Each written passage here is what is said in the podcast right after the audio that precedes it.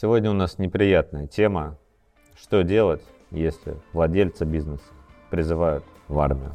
Дорогие друзья, тема, конечно, неудобная. В этом видео мы будем рассматривать самые негативные сценарии и что делать при их наступлении. Но иногда нужно рассмотреть самые негативные сценарии для того, чтобы самому почувствовать некое облегчение и понять, что ты подготовлен даже к самым негативным сценариям.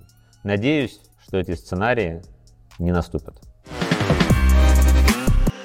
Первое. Рассмотрим случай, когда собственник бизнеса, ИП, то есть его форма собственности, владения бизнесом, индивидуальный предприниматель. Военнослужащим запрещено заниматься предпринимательской деятельностью как лично, так и через доверенных лиц. То есть при призыве индивидуального предпринимателя на военную службу его деятельность должна быть остановлена как индивидуального предпринимателя. Проблема в том, что это приостановка не произойдет автоматически. Вам нужно будет подать все необходимые документы на приостановку деятельности. При этом закон не освобождает предпринимателя от обязательств перед работниками, банками, бюджетом и другими контрагентами. Что можно сделать потенциально мобилизуемым?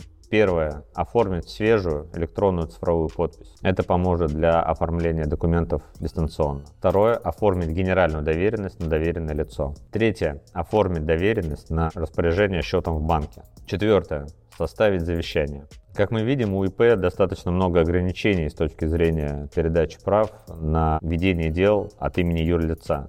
Поэтому для ИП программа «Максимум» — это перевод на форму собственности 3О. Вот главные шаги, которые нужно предпринять для перевода ИП в полноценное юридическое лицо. Первое – это регистрация общества с ограниченной ответственностью. Второе – наполняем это общество текущими активами, то есть переводим все активы, которые были на ИП, в это общество с ограниченной ответственностью. Далее переключаем договоры с контрагентами. Ну а дальнейшие шаги касаются уже всех потенциально мобилизуемых владельцев компаний. Пятое. Для диверсификации ваших персональных рисков вам нужно сделать так, чтобы у вас было несколько директоров. Шестое. Учреждение совета директоров внутри компании, потому что это позволяет снять часть вопросов с общего собрания акционеров. В случае, когда один акционер не может присутствовать, это может помочь в том, чтобы не заморозить какие-то вопросы, очень важные. Седьмое. Владельческий контроль. На время мобилизации можно передать права на владение компанией доверенному лицу.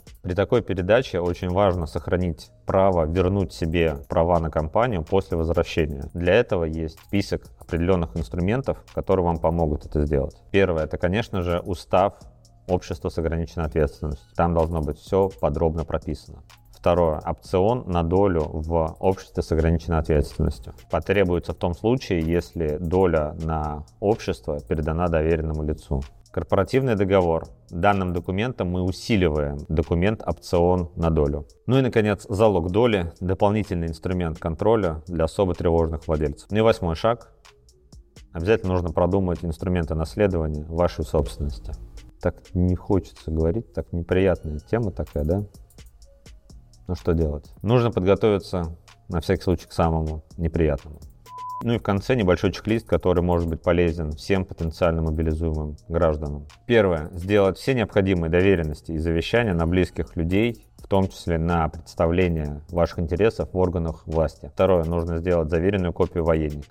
Третье. Собрать тревожный чемоданчик или набор вещей, которые могут понадобиться в первое время при возникновении какой-то нештатной ситуации. Четвертое. Прописать на бумаге несколько сценариев развития событий. Что вы делаете в том или ином случае. Поверьте, это вас успокоит. Пятое. Продумать укрытие для вашей семьи в случае необходимости. Ну а так сохраняем позитивное мышление насколько можем.